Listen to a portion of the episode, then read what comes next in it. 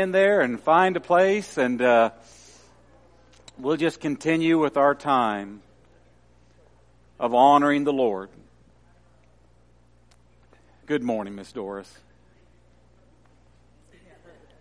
I'll take a hug.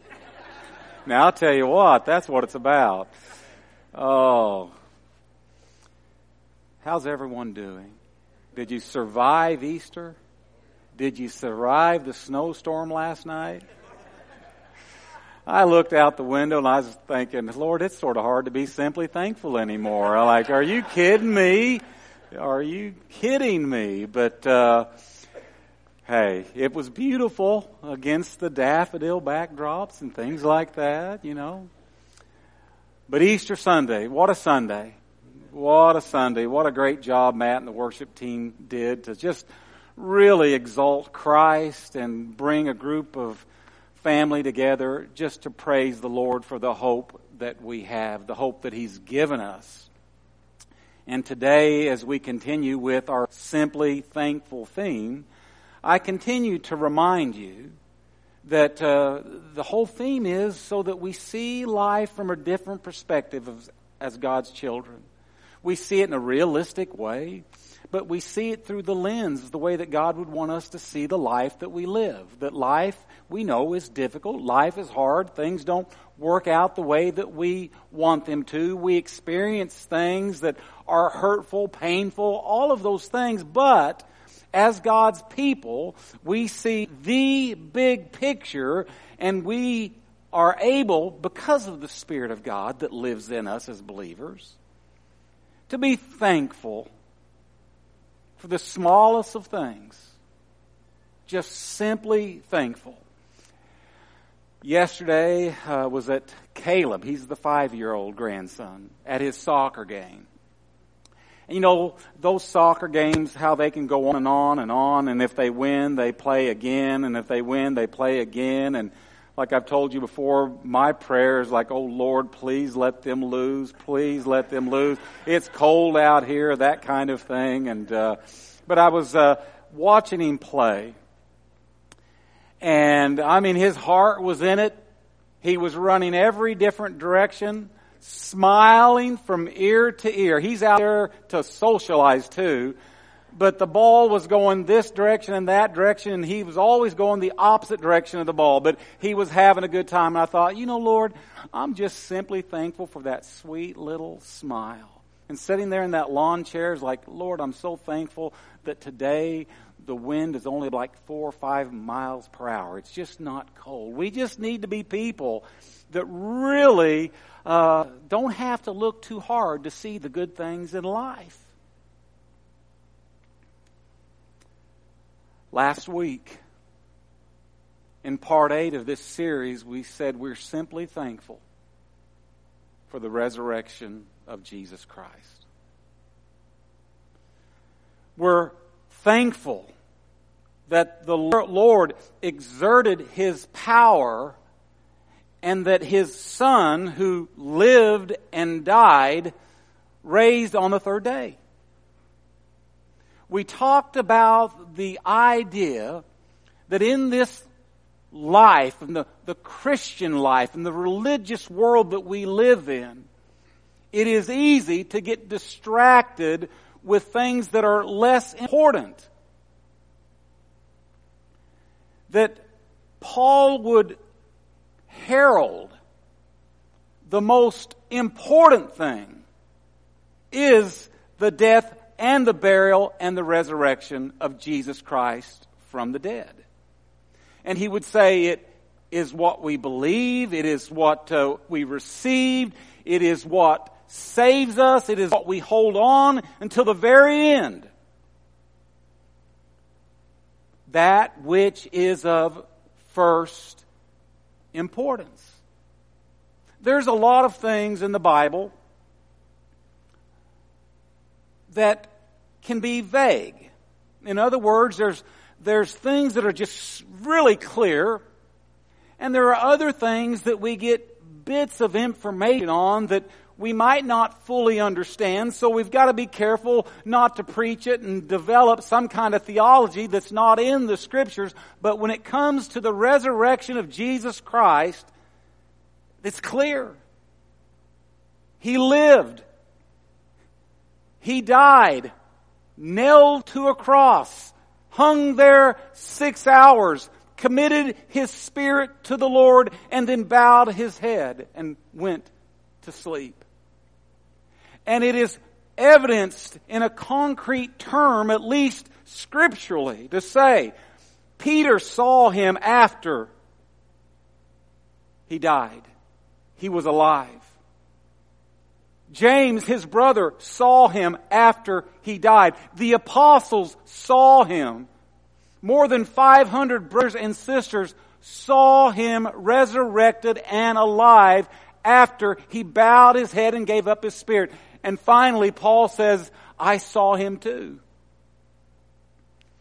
And they lived their lives, all of their lives, because of that powerful moment of seeing Jesus alive after he was dead, that they were all eventually martyred, except for John the Apostle, who died last probably on the Isle of Patmos.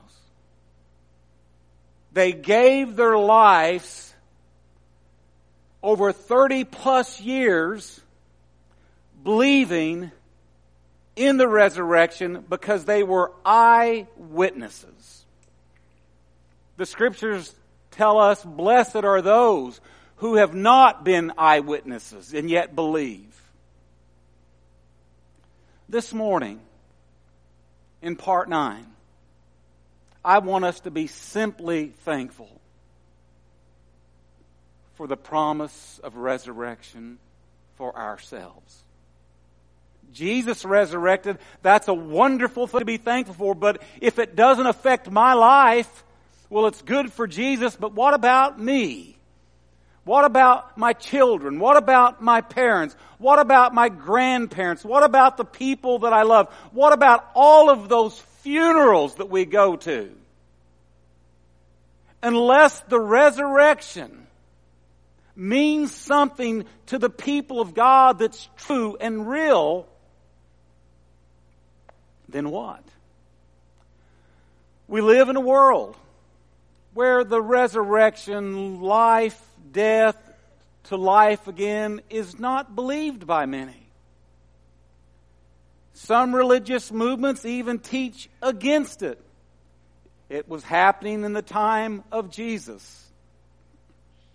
There are those that do not believe in resurrection. I want to ask you this morning, really, is it something that you've thought about from death to life?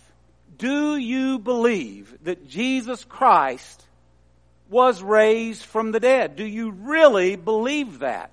Is that somewhere that uh, has touched you deeply and you have taken your stand on that message of first importance? That everything else, while important, is dim in comparison. Paul opens up this way, the verse after the ending verse of last week, and says, But if it is preached that Christ has been raised from the dead, how can some of you say that there is no resurrection of the dead? So we see very clearly, as Paul writes to the church in Corinth, that he is dealing with a situation where there are people, a group of people, that are denying that the resurrection took place. And he has just said that understanding the reality of the resurrection is where we stand, and if you don't continue to believe that, you have believed in vain.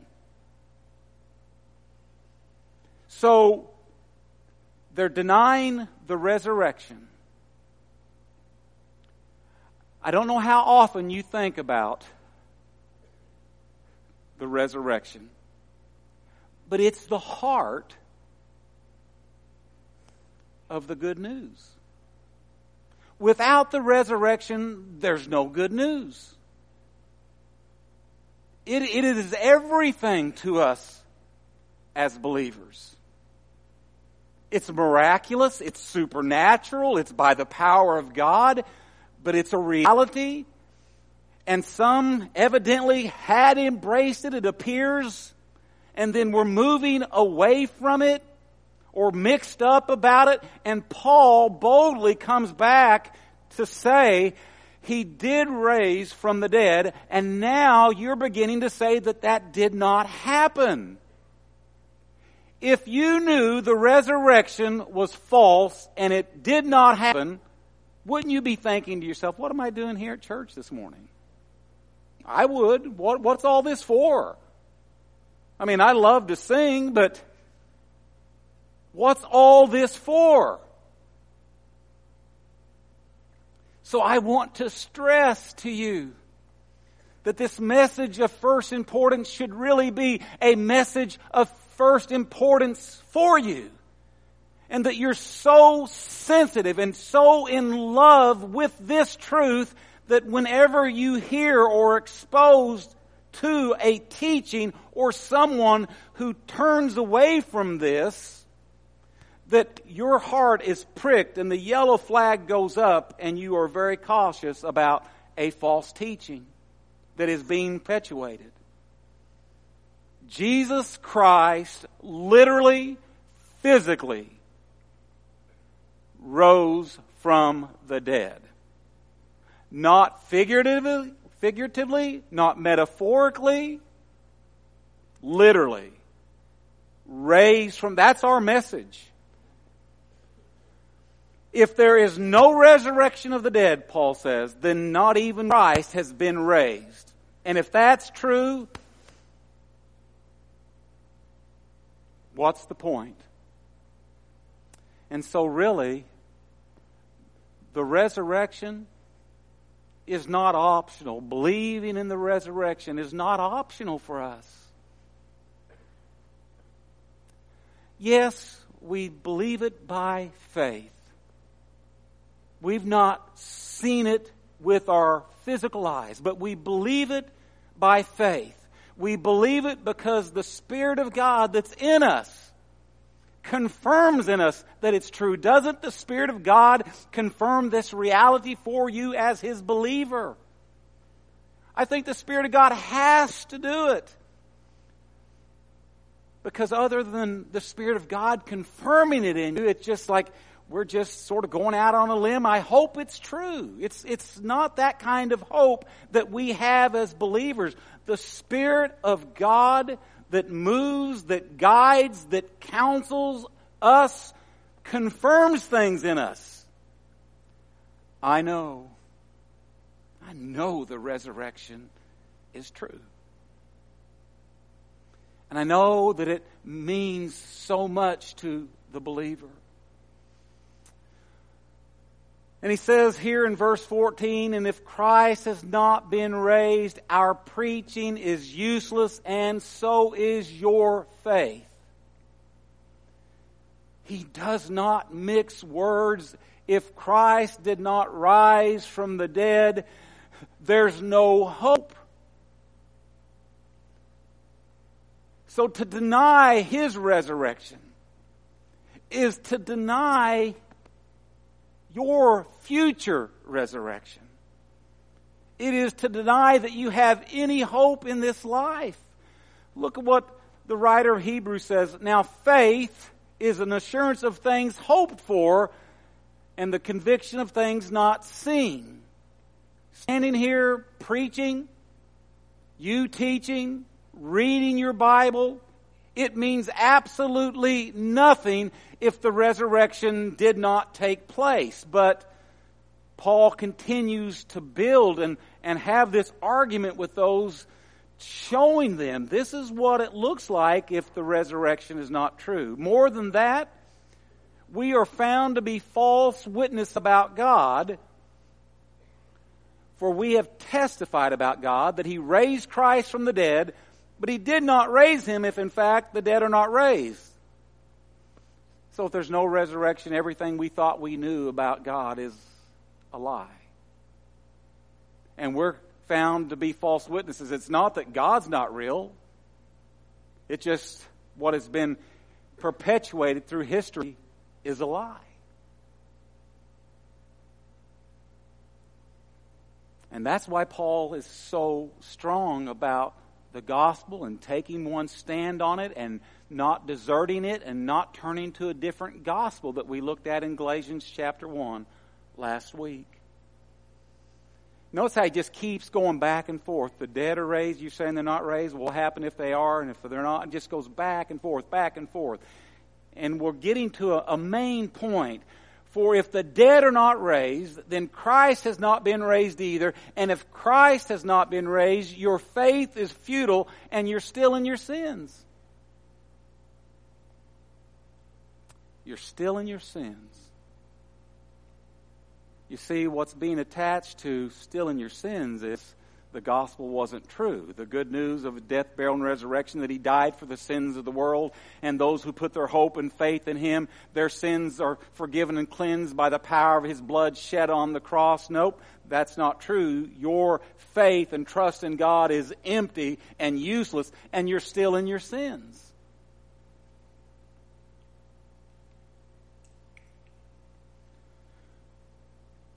How many of you have lost someone that you're looking forward to see in the resurrection? Come on, let's raise hands. I mean, really looking forward to seeing them in the resurrection.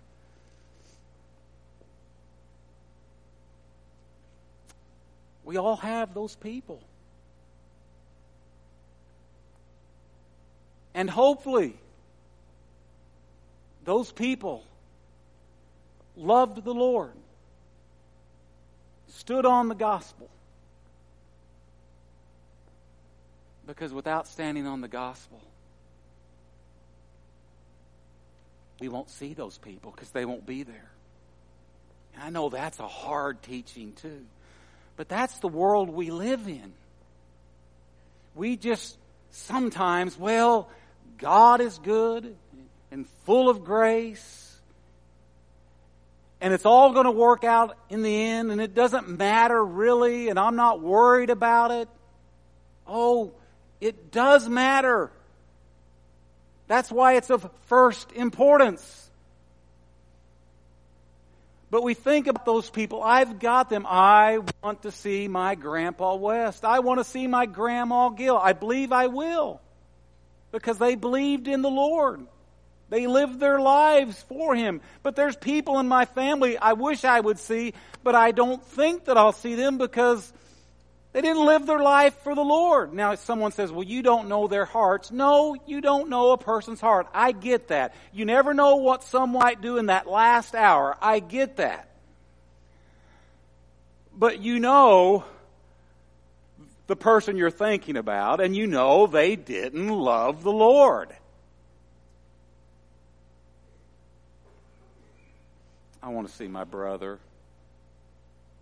electrocuted at the age of 17. I want to see him. And I believe I will. I want to see my dad. I don't want to see just photographs of him. I want to see him. I want to hear his voice. I want to hug him. I want to see my mom. I want to see my grandma West. Who is it that comes to your mind that you want to see? That is the power of Jesus' resurrection. It is the promise of the resurrection of the people that we love and for ourselves. But don't live this life thinking that it doesn't matter what you do in relationship to God. Because it does matter. God has said, I've given my son. Take your stand on this. Stand believing in Jesus. Acknowledge Him. Claim Him for your own. And live your life for Him. Now look, when it comes to the living of our lives, We all do good at points and then we do bad at points.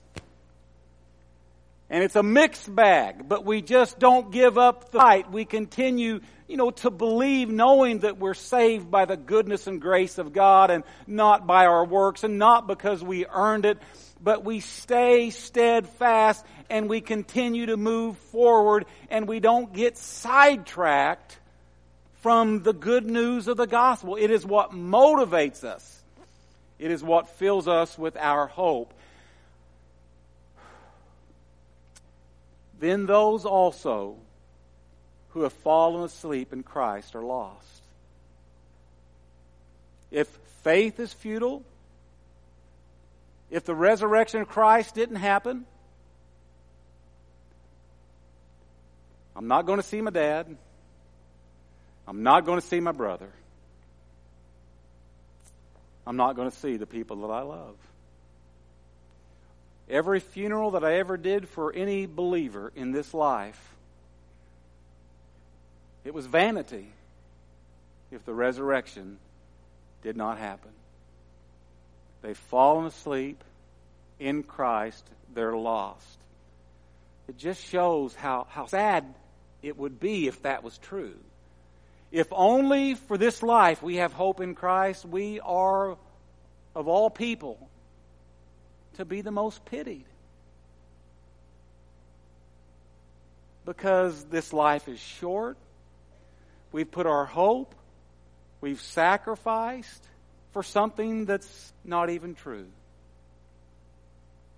If there's no resurrection, the so called gospel is really not good news at all. So after Paul talking about the resurrection of Christ and this view of it did not happen, and this is what it would look like if it didn't happen, comes to verse 20 that Todd referred to earlier. But Christ has indeed been raised from the dead, the first fruits of those who have fallen asleep. He is that early initial portion given in the resurrection that we can look, that we will participate in as well. He died first. He accomplished the forgiveness of sin. And with his resurrection, we have the same hope and promise of resurrecting just like he did. Do you live with that resurrection hope? Does the resurrection promise truly move you to be thankful? You know, I, I said and I, I thought about, you know, how often do people think about the resurrection? We don't really try to think about our deaths much because, you know, that's sort of morbid. You know, I don't want to think about it. When it happens, it happens. But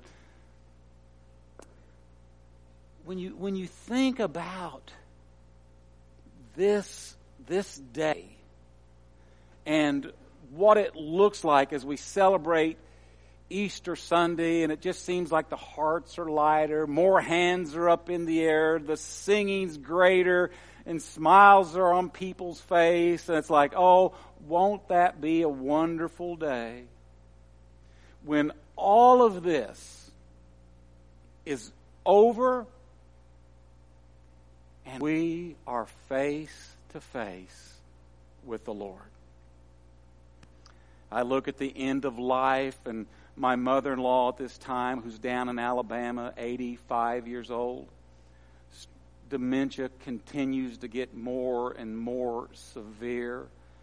And I just, you talk to her, and she's just trying to hold on with what little rationale that she can have.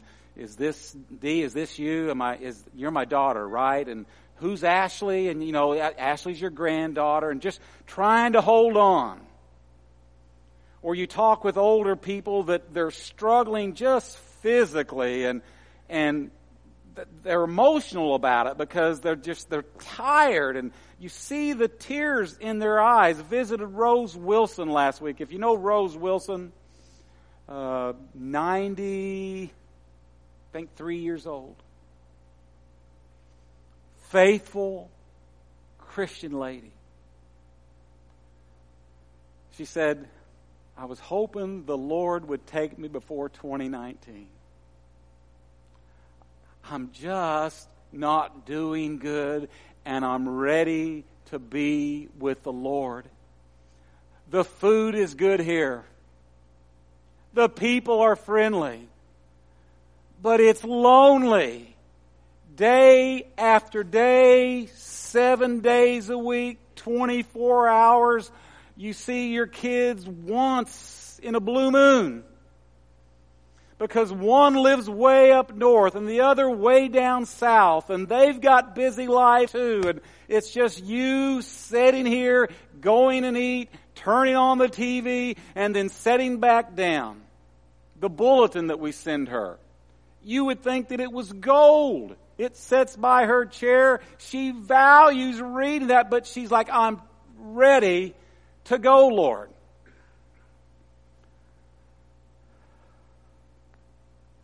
Now, a young person, we're young enough, we just don't think that way. But if we live long enough, guys, we're going to be there. And it's sort of a, a depressing thought.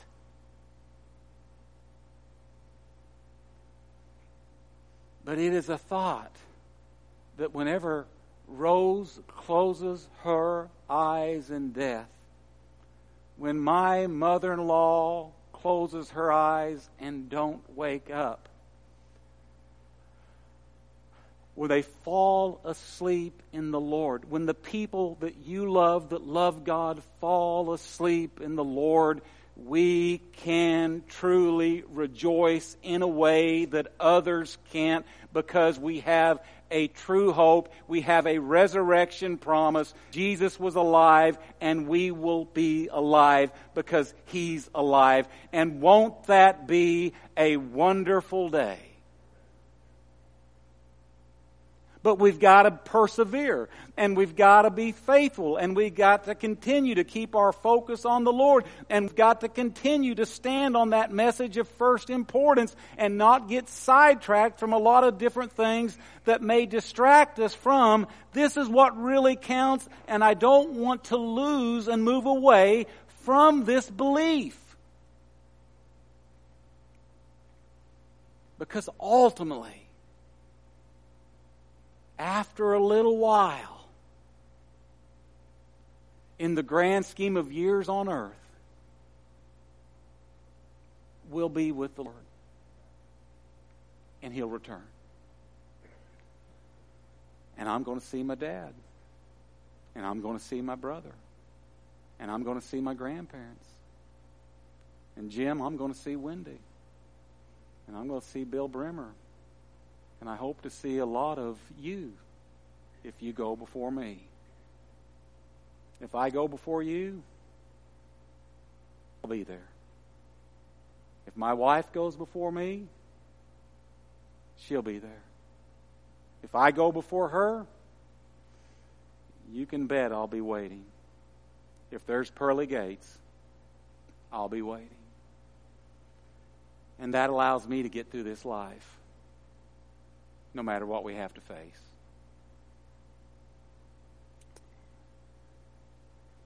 Four things I want to show you from the resurrection.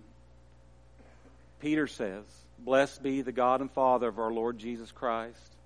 According to his great mercy, he has caused us to be born again into a living hope through the resurrection. The resurrection is the living hope. It is the born again experience, and it's through Jesus Christ who raised him from the dead. Don't ever let go of that. 1 Thessalonians chapter 4, verse 13 and following. Brothers and sisters, we do not want you to be uninformed. That's what we're trying to do here today. To inform you, if you've not seen this or if you just simply need reminded, about those who sleep in death so that you not grieve like the rest of mankind who have no hope. Now, we've all been to lots of funerals. Every time I read this, funeral after funeral comes up in my mind over the last 30 years where there was a wailing and grief at loss simply because those people did not know the Lord. There is a difference between a Christian's funeral and the funeral held by unbelievers.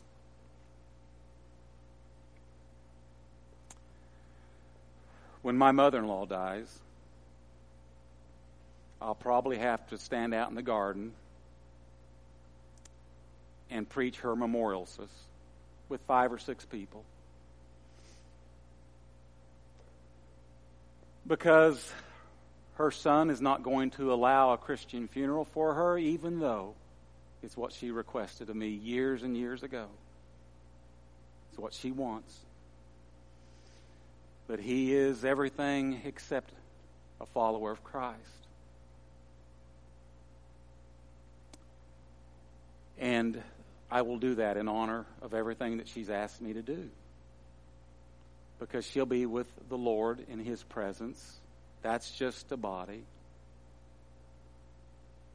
But it's sad that there are people that we're going to cremate the body, and that's fine.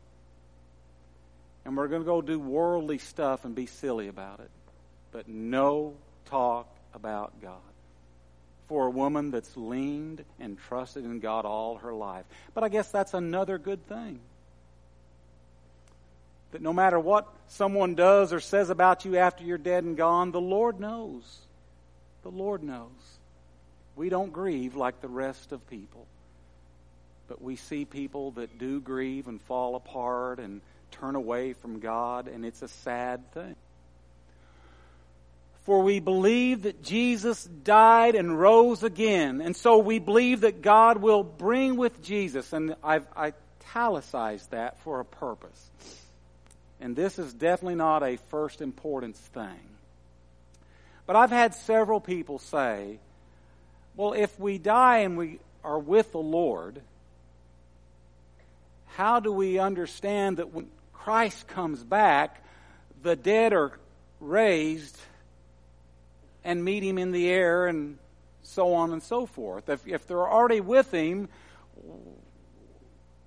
you, everybody get that, hear that? Like, what's, what's going on there? How does that work? This is just my belief in what I see in Scripture. When a person dies, they go to be, in some sense that we may never understand fully here, to be with the Lord. and their spirit. My mom is spirit. That's my belief. And she's in the presence of the Lord in some way that I'll probably never fully comprehend. Same for my dad, same for my brother. But when the Lord comes back and the archangel blows the trumpet and the Lord leads the way, it says so we believe that God will bring with Jesus, bring with him. They're there in his presence, right? Those who have fallen asleep or died in the Lord. According to the Lord's own word, we tell you that we who are still alive, who are left until the coming Lord, will certainly not precede those who have fallen asleep. For the Lord himself will come down from heaven with a loud command, with the voice of the archangel and the trumpet call of God, and the dead in Christ will rise first. Jesus, God will bring with Jesus, the dead in Christ will rise first. My view is that our spirits are with the Lord, but we do not have the resurrection body when God says to his son, return, go, then heaven is emptied out, the angel sounds the great horn, and those that are dead, fallen asleep in the Lord, they are with Jesus and they're coming back with the Lord and the angels, and they receive their spiritual heavenly bodies. And then after that takes place, those that are alive will be caught up together with them in the clouds to meet the Lord in the air. And so we will be with the Lord forever. Therefore, encourage one another with these words. So, what is of first importance in this text? Whether you're dead or alive, the resurrection of Jesus Christ impacts you if you're His. And then secondary things like how will it work? It can be a little difficult to understand because we're given glimpses of thoughts. But I just thought, well, I'm going to share that view with you. But the emphasis really is